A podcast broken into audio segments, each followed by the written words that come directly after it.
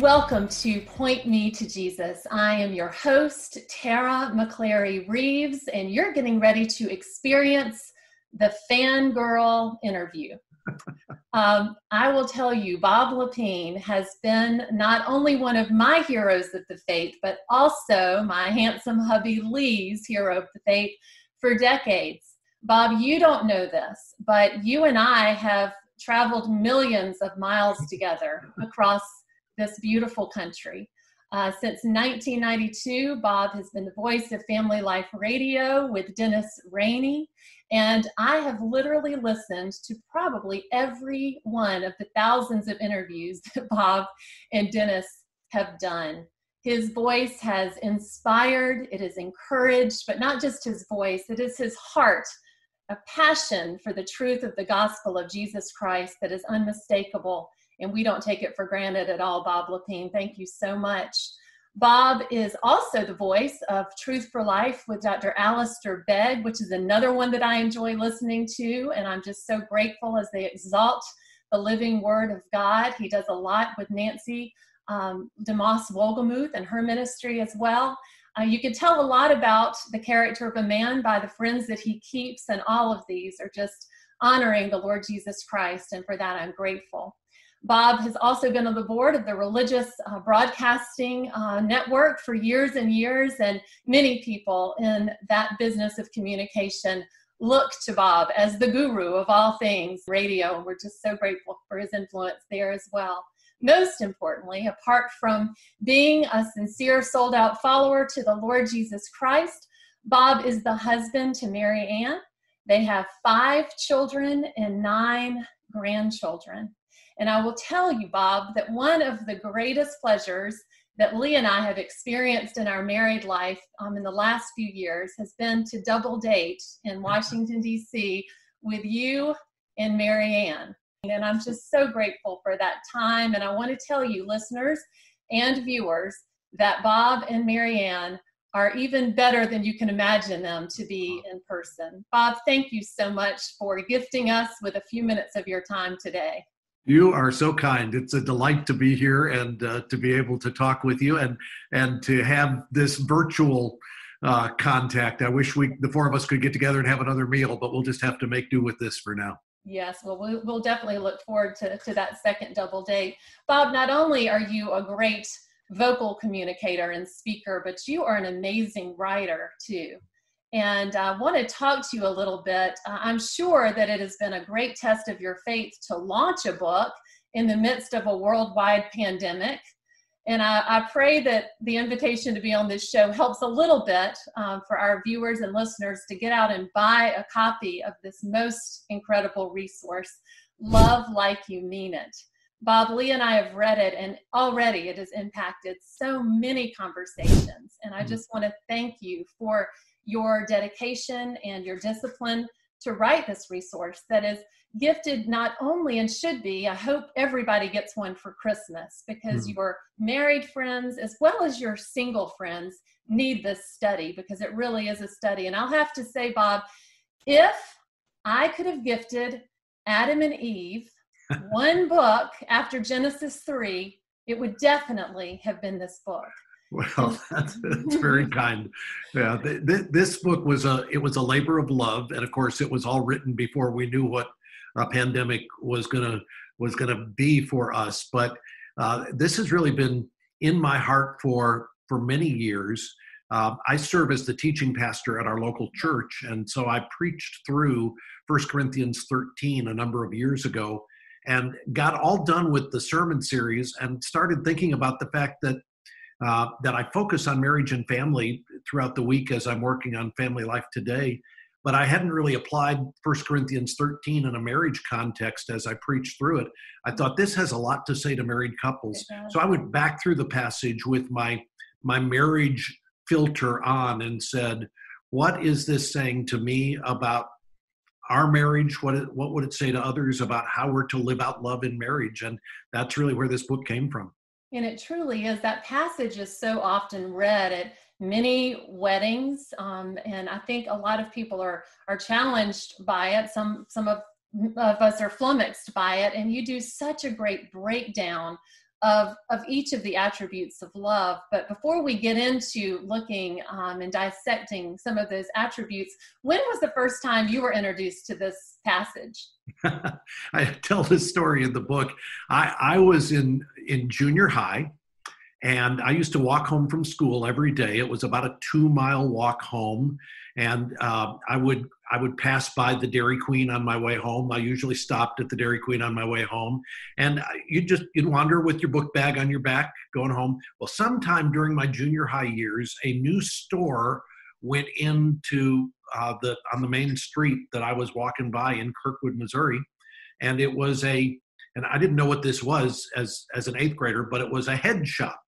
Hmm. Now, some of your viewers don't know what a head shop is either, and good for them that they don't. But back in the 60s, these were stores that opened up that were the, the clientele was people who were in the drug culture. They were so you go in and the room was black lit and there was a lot of incense and psychedelic music was playing and leather fringe jackets were for sale. The, all, rolling papers for marijuana cigarettes. But up on the wall in this head shop, I'll never forget this. There was a poster of Janis Joplin. There was one of Jimi Hendrix. There are all these band posters, and then there's there were two side by side that had texts on them. And one on the left said, "You are a child of the universe, no less than the trees and the stars. You have a right to be here." And went through this whole explanation of this is who you are and this is your place in the universe. Right next to that is this other poster that says if I speak with the tongues of men and angels but have not love, um, and, and of course, this was the free love movement. All you need is love. It's the summer of love. So anything with love was good in the in the psychedelic head shop. But I, I thought back on that later and go, I wonder if those people really understood what it was they had on their wall, where it came from. Here's a Bible passage, a classic Bible passage in the middle of everything else. But I think it taps in, Tara, to this. I think everybody recognizes the power of love, the importance of love. I don't know anybody who would say love is a bad thing, love is wrong, we need less love in our world. Your non Christian friends are all about love. And so let's have a deeper understanding of what does the Bible say is our definition of love. That's going to help us know how we engage with everybody. And of course, specifically in this case, how we engage with one another in a marriage relationship. Yes.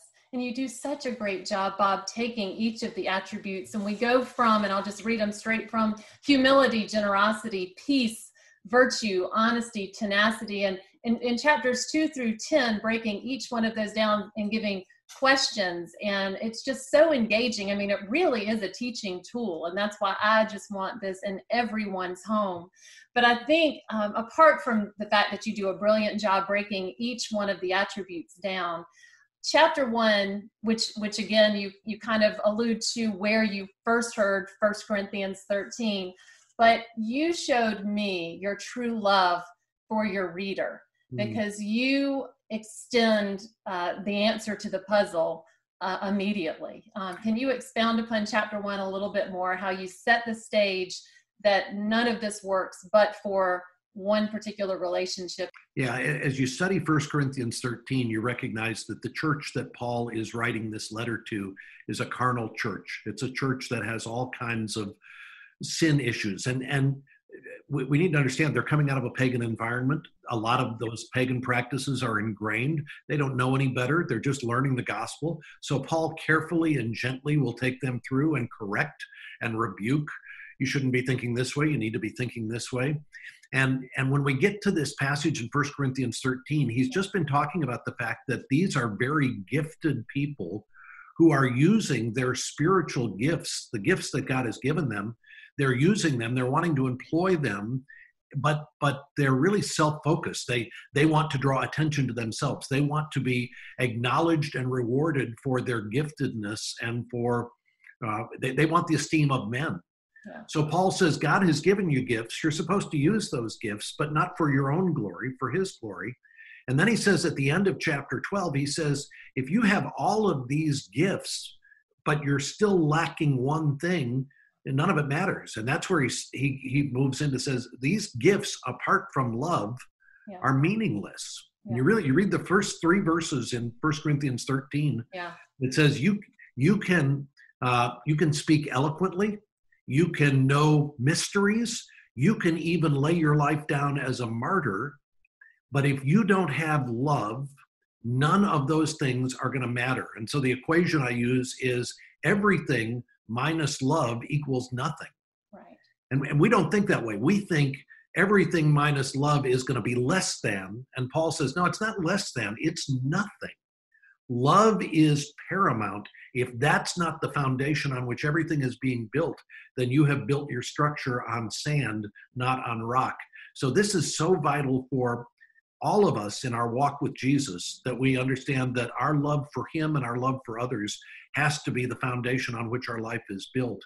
Uh, if we don't get that right, then we're building on a faulty foundation. And I think this is missed so often, uh, even among popular Christian literatures. They don't get to the heart of the matter, and that's that personal relationship with the Lord Jesus Christ, because apart from our relationship with Him, we don't have the Holy Spirit that works all these things out on on our behalf. So so thank you for not leaving us in the dark with that. Um, well, everything in First Corinthians 13, every all of these qualities of love that are talked about here, yeah. if we say, okay, I'm going to grit my teeth and I'm going to try to do better at being patient or at being kind or not being self-serving or being humble, well, we're setting ourselves up for failure because it is not in us to do those things right. unless the Holy Spirit is in us and he can do that in and through us. So we have to understand in our in our own flesh there's no capacity for these things but in christ we can we can do these things. So we have to understand that foundationally in all of this. And you you, you set the stage so beautifully and i just want to thank you for doing that. Um, you know i'm so appreciative for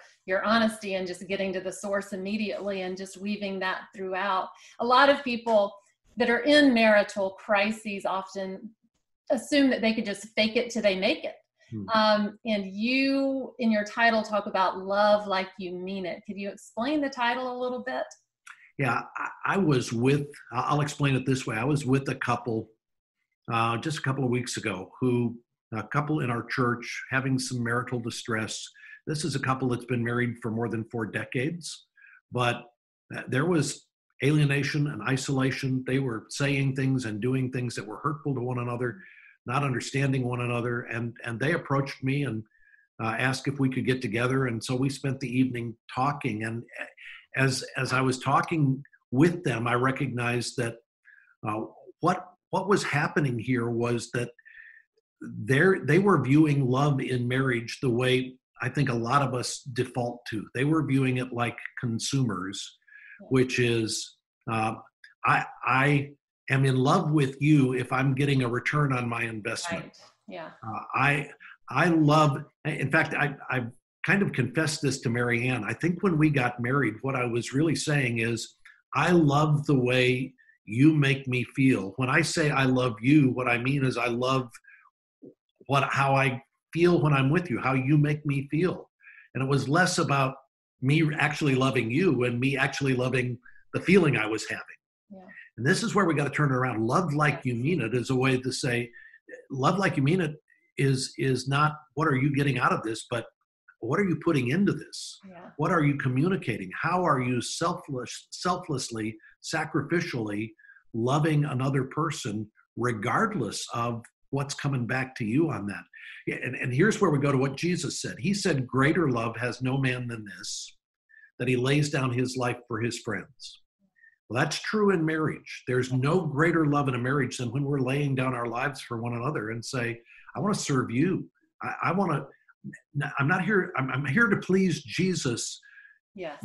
And, and I want you to be pleased in Jesus. So it's not, I'm here just to make you happy. I'm here to make God happy. Yeah. But I want you to be drawn into that. I'll share this with you. I had some friends years ago. I'd ask them, if you were sitting down with an engaged couple and you had to share a Bible passage with them about marriage, yeah. and you could not use the key ones, you can't use Ephesians 5, you can't use First Peter 3, can't use Genesis 2, you got to go away from all the regular ones. I said, What would you share?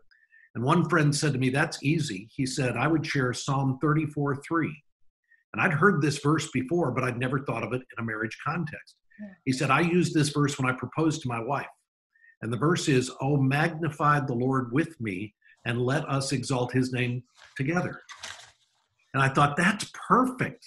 That's what this is supposed to be about. Love like you mean it is magnify the Lord with me and let us exalt his name together. That's where love is found. I cannot thank you. That was just a divine conversation. I was riding in the car and I was taking the children to tennis or somewhere during that interview yeah. and I couldn't write the verse down. And so that has been bothering me for years. I have looked through the Psalms trying to figure out what verse that was. So that's the one right there. Seriously, Bob, thank you so much. Is that why you think, Bob, that Christian marriages, the statistics divorce wise are so scarily close to uh, secular marriages? Well, I, I, think we have to first of all back off and say when you talk about Christian marriages and secular marriages, we're talking about church-going people versus people who don't go to church. Okay. What what the research has found is if we're talking about people who are in church regularly, like like three out of four Sundays, and reading their Bible regularly and praying together as a couple, the divorce statistics drop down to about 2%. Wow. So if, if we're talking about people who live in a Christian nation and they're Christians because their daddy was a Christian and because they go to church occasionally, yeah, the divorce statistics are the same because they're not their their life hasn't been reshaped by the gospel. Right. When your life is radically reshaped by the gospel, yeah. that does change the way you view yourself, the way you view marriage, the way you view love, and it should have an impact on your marriage relationship. I think divorce statistics in the church are what they are because people are being catechized by the culture on what love is yeah. rather than being catechized by the word of God. People, if you ask people to define love, I talk about this in the book. I asked a young couple who was in premarital. I said, "Give me your definition of love," and they wrote down Hallmark poetry, right? Yeah. It was just I I love how he makes me feel when this, or I love the way he looks at me. I love when we're together. It, it wasn't the gritty work boot kind of love that I think we need. Yeah. And and so I think marriages succeed when we understand love love is hard. Love takes work and sacrifice and commitment. It's not just do I have the the tingles like Dr. Gary Chapman likes to talk about. Do I have those tingles today? No, it's it's what am I pouring into our marriage today? When couples are committed to serving one another and loving one another in marriage, divorce statistics plummet. And again, in one of the chapters, you you address a lightning rod that is both in churches and in society in general. Um, the verse about, or many passages about wives submitting to their husbands. Tell our, our audience how how you do you deal with that particular mandate. Yeah this was this was maybe you'd asked me earlier about the hardest chapter to write in this book. This was probably the hardest chapter for me to write. Was this chapter uh, where the Bible says love is not self-seeking, and and as I looked at that definition and I thought in a marriage relationship, what happens when we are self-seeking? What's the opposite of self-seeking? And and what does it mean when we think I want to go my way and you want to go your way and we're not on the same page? This is where I had to get into what the Bible has to say about divinely ordained roles and responsibilities in marriage. Um, the Bible's clear on this in Ephesians chapter 5, where it says that husbands are to be loving leaders in their marriage relationship, and a wife is to be a, a supporter to her husband, an encourager, a responder to his leadership. And and as soon as I say that, there are some people who have just heard me say that and they're they're triggered already. I remember an interview we did on Family Life Today years ago with an author named Bunny Wilson, and she she told the story about uh, reading that passage in Ephesians 5 for the first time as a new Christian, she said, I closed my Bible and I said, God, why'd you have to mess up a good book with something like this in it? Right? and I think a lot of people read this and go, that just, that can't be how we're supposed to do this. A wife is supposed to submit and a husband's supposed to lead, but doesn't that mean this and doesn't that mean that?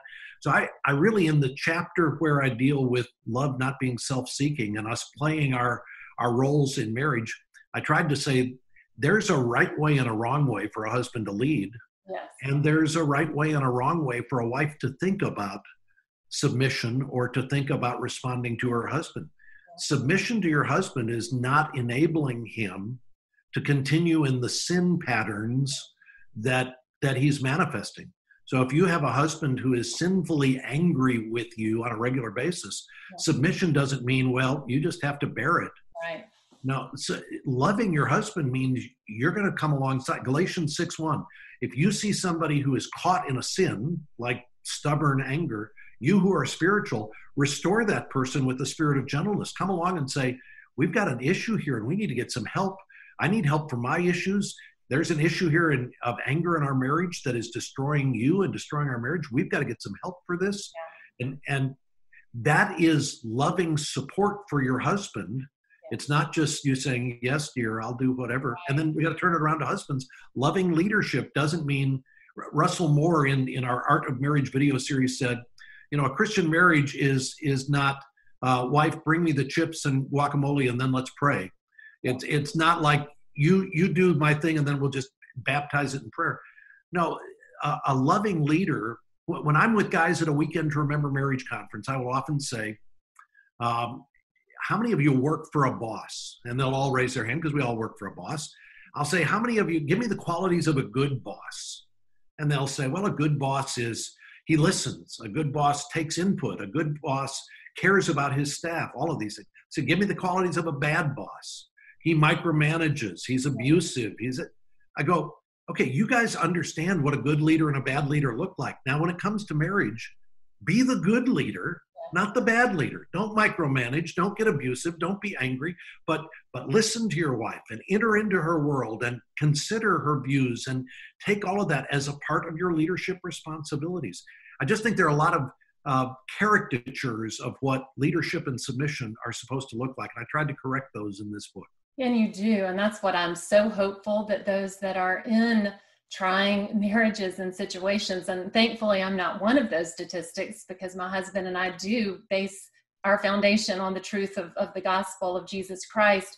But those who don't, I encourage you so much to get this resource because it is it's it's filled with hope it's it's points you to the living hope and and bob you are such a great not just a teacher but you're a shepherd and you're so sensitive you address the needs of so many. I mean, there is not one scenario that's not imagined or that you haven't experienced that you address with the hope. And uh, and I that's why I encourage our audience to go out and, and get this. If, if you want to buy yourself a Christmas present, get this book, Love Like You Mean It.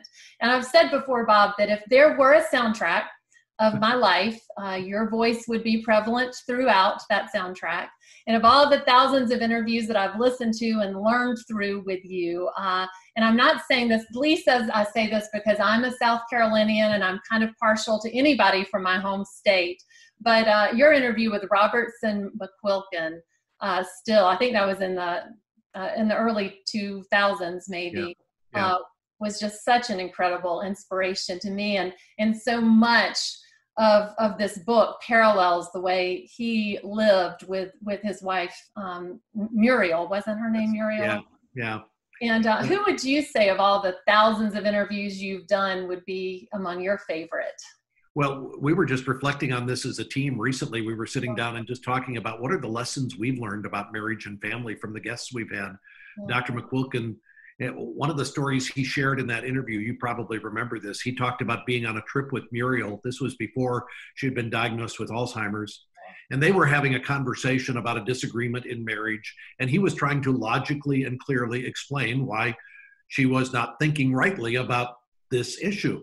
And she stopped him in the middle of the argument and she said, Robertson, logic isn't everything and emotions aren't nothing and I, I remember being struck by that because I could see myself in my relationship with Mary Ann where I could logically, lawyerly explain to her why my way is right and her thinking is wrong without taking the emotional component into the equation. So that's one of those stories that stands out for me as kind of a, a life defining story. I, I think I'd add to the list the conversation that we were able to have a couple of times with Elisabeth Elliot, oh, yeah. who what, what what a hero uh, in how she lived and the sacrifices she made. What a woman of wisdom and somebody who um, who who really aspired to uh, just follow the Lord in in every step, no matter how hard the path, no matter how difficult the journey. she said, "I'm I'm a bond slave. I'm I'm going to follow Jesus." And she, in in uh, one of the interviews we did with her, uh, I asked her the question. For those who don't know her name or don't know her story, 1956, she and her first husband Jim Elliot were in Quito, Ecuador, and they were working with a mission organization trying to make contact with an unreached tribe group. Um, they were flying airplanes in and landing on a sandbar and trying to reach these tribesmen with the gospel of Jesus. And uh, Elisabeth uh, her husband Jim Elliot, uh, along with a number of other men, were martyred uh, in their attempts at trying to reach this tribe. Elisabeth eventually went in and made contact with this tribe, along with uh, uh, Rachel Saint, the the sister of one of the other martyred men, and they they reached these people for Christ, and it was a dramatic conversion among the people of this tribe, the tribesmen who had martyred her husband. Mm-hmm. And I I asked her when when you were in Quito with a new baby, I think Valerie was maybe I don't know six months a year old when Jim was was martyred. And, and here you are in Quito, and the radio transmission comes back that there's no contact from the airplane anymore. And then the bodies are found. And here you are away from family away from everybody. You're a mother with a young baby. You've just found out your husband is dead. You're in, in south america. I said what did, what did you do? And she said i said weren't you overwhelmed by how am i going to live and she said i learned an important lesson and that is what you do is you do the next thing huh. you do what's right there in front of you and you don't take time to worry about what am i going to do six months from now what am i going to do a year from now jesus talks about this he says don't don't worry about the, the future. Worry about the day. And so Elisabeth said, I just, I would do the next thing. And that's how God got me through it. And that's one of those, again, life lessons that has stuck with me to know in the middle of adversity, in the middle of trial, what you do is you do the next thing. So I could give you a long list of oh, people I've had a chance to, to meet and to interview. What a privilege of the last 28 years of my life to be able to do that. And um, but but Elisabeth stands out as one of the high points in, in that. Probably journey. good that you pick somebody that's already graduated to heaven because you give the living ones a big head if they knew Bob Lepine thought thought that he was your favorite. if you could pick one hero of the faith from God's word, who who would you pick, Bob? Okay, if, if I'm picking somebody from God's word, I'm going to gravitate toward the Apostle Paul. Yeah. And the reason I go toward him is because I I think we have some similarities. I was going to say I think we're alike in a lot of ways, but I don't want I don't want any listener to think Bob thinks he's like the Apostle Paul. No, I think uh, the two of us have this in common. Um, he was a recovering Pharisee. I think I'm a recovering Pharisee as well. Really? I, I think I've had a tendency in my life to value um, knowledge and wisdom and to think uh, that makes me better than other people if I'm smarter than they are. Yeah. Uh, or if I if I'm gooder than they are. You know, if I keep the law, I keep the rules and you don't, therefore I'm better. Um, you know, the older brother in the story of the prodigal son is the one who uh, we really should have pity for. The prodigal is the one who who saw his sin and owned it. The older brother, we don't know if he ever saw his sin, and the sin of self righteousness. I was reflecting on this this week. I I think when you read the Bible, the sin of self righteousness is singled out as a uniquely um, heinous sin. You know, Jesus was was gentle with the adulterers and the tax gatherers, the thieves, and Jesus was sharp and rebuking with the self-righteous. Yes. And I think that's the tendency in my own life. So I, I think the Apostle Paul, uh, because I relate to the background, the, the Pharisaical background that he would have, I think the question I'd have for him would be about endurance in the face of read through Second Corinthians, I think it's chapter 10, where he lists I was beaten, I was shipwrecked, I was thrown over, I was left for dead, stoned, yeah. all of that. You know, about the about the second time something like that happened to me, I'd have found a new line of work. so the question I'd have for him is perseverance in the face of physical, emotional suffering for the gospel. Yeah.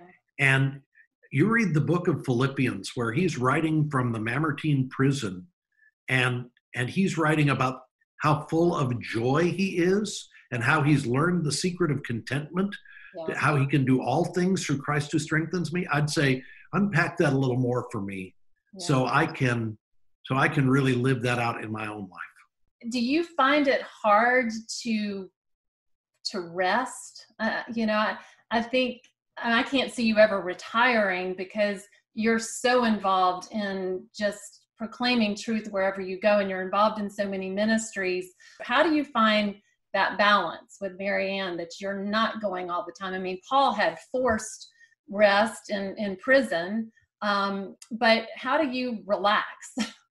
yeah, and and I will I'll be honest and say I have to I have to choose to do that because um, I would be more type A. I'd be more driven and and uh, really this is where the Lord. These interviews I've I've had a chance to do on Family Life Today through the years have been so instructive in my own soul.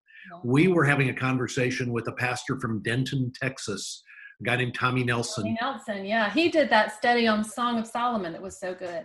Wonderful study. Yeah. Well, Tommy had a, a six month period in his ministry at Denton Bible Church where he was sidelined with um, what what in the old days would have been called a nervous breakdown. Yeah. Today we diagnose it as a, a period of depression, uh, but he he was preparing to teach through the book of Romans at their church, and he was really excited about this and and one Sunday afternoon, his wife came in and found him in the in the recliner, and she taught, she called to him, and he did not respond, and she thought he'd had a stroke. Took him to the hospital. They couldn't find anything wrong. Mm. Finally, a doctor said to him, "You're depressed," and he looked at the doctor and said, "I'm not depressed." He said, "I love what I do." Yeah. And the doctor said, "No, here's what happens. Your adrenal glands have been stuck open for so long that they finally just quit and said, we can't do this forever. And they shut down. And so you have no energy. You have no, you can't do anything. You're shut down because your adrenal glands have said, you put us on overdrive for too long. I asked him in that interview, I said, as a pastor who has to, you're working every Sunday. I said, where is your Sabbath? Where, where did you have your rest? And he said, I didn't have it. Yeah. He said, and I didn't I didn't feel bad not having it because I was motivated and energized by everything I was doing. I looked forward to staying busy. Yeah. And that was just a good word for me to go, I need to force rest on myself even when I don't feel like I need it because I do need it. God has said I need it, whether I believe I need it or not. So I need to trust the Lord and have this rhythm of Sabbath rest in my life. Yeah. And there have been seasons, you know this, Tara, from projects that you get involved with. There have been seasons where uh, I'll sit down with Mary Ann at the beginning of a work project and I'll say, look, the next six weeks are going to be just crazy. Yeah. I'm going to be traveling a lot and yeah.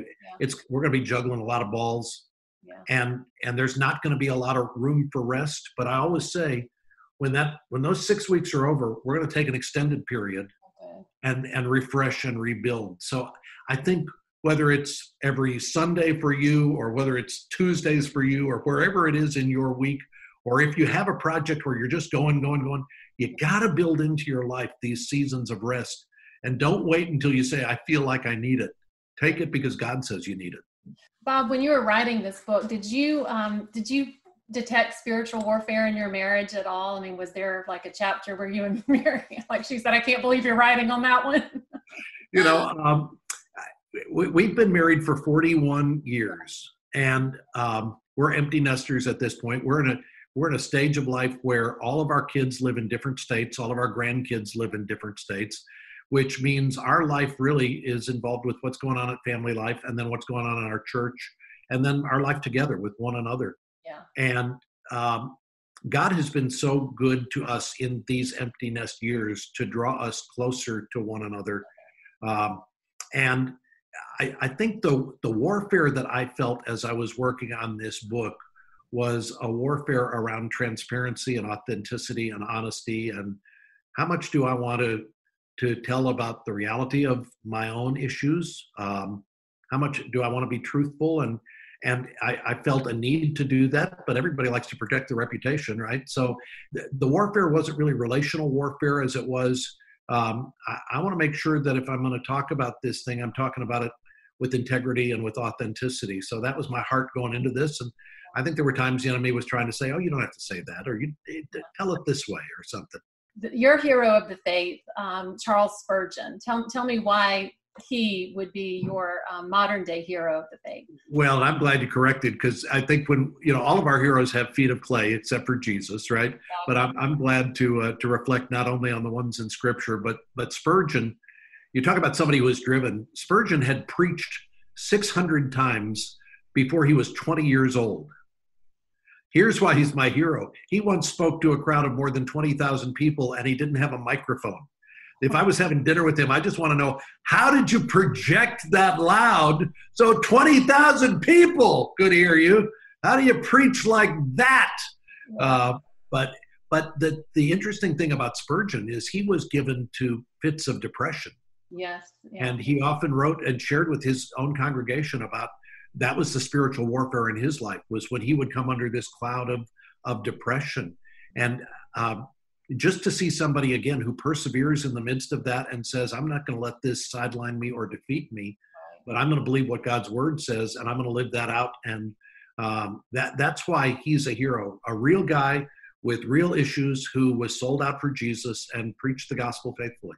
Yeah, as you know, our, our son's a cancer survivor, and I would read Spurgeon so often during those years of Daniel's treatment because he did write so much on suffering and where the, his hope was in the midst of that suffering. So I appreciate you referencing him.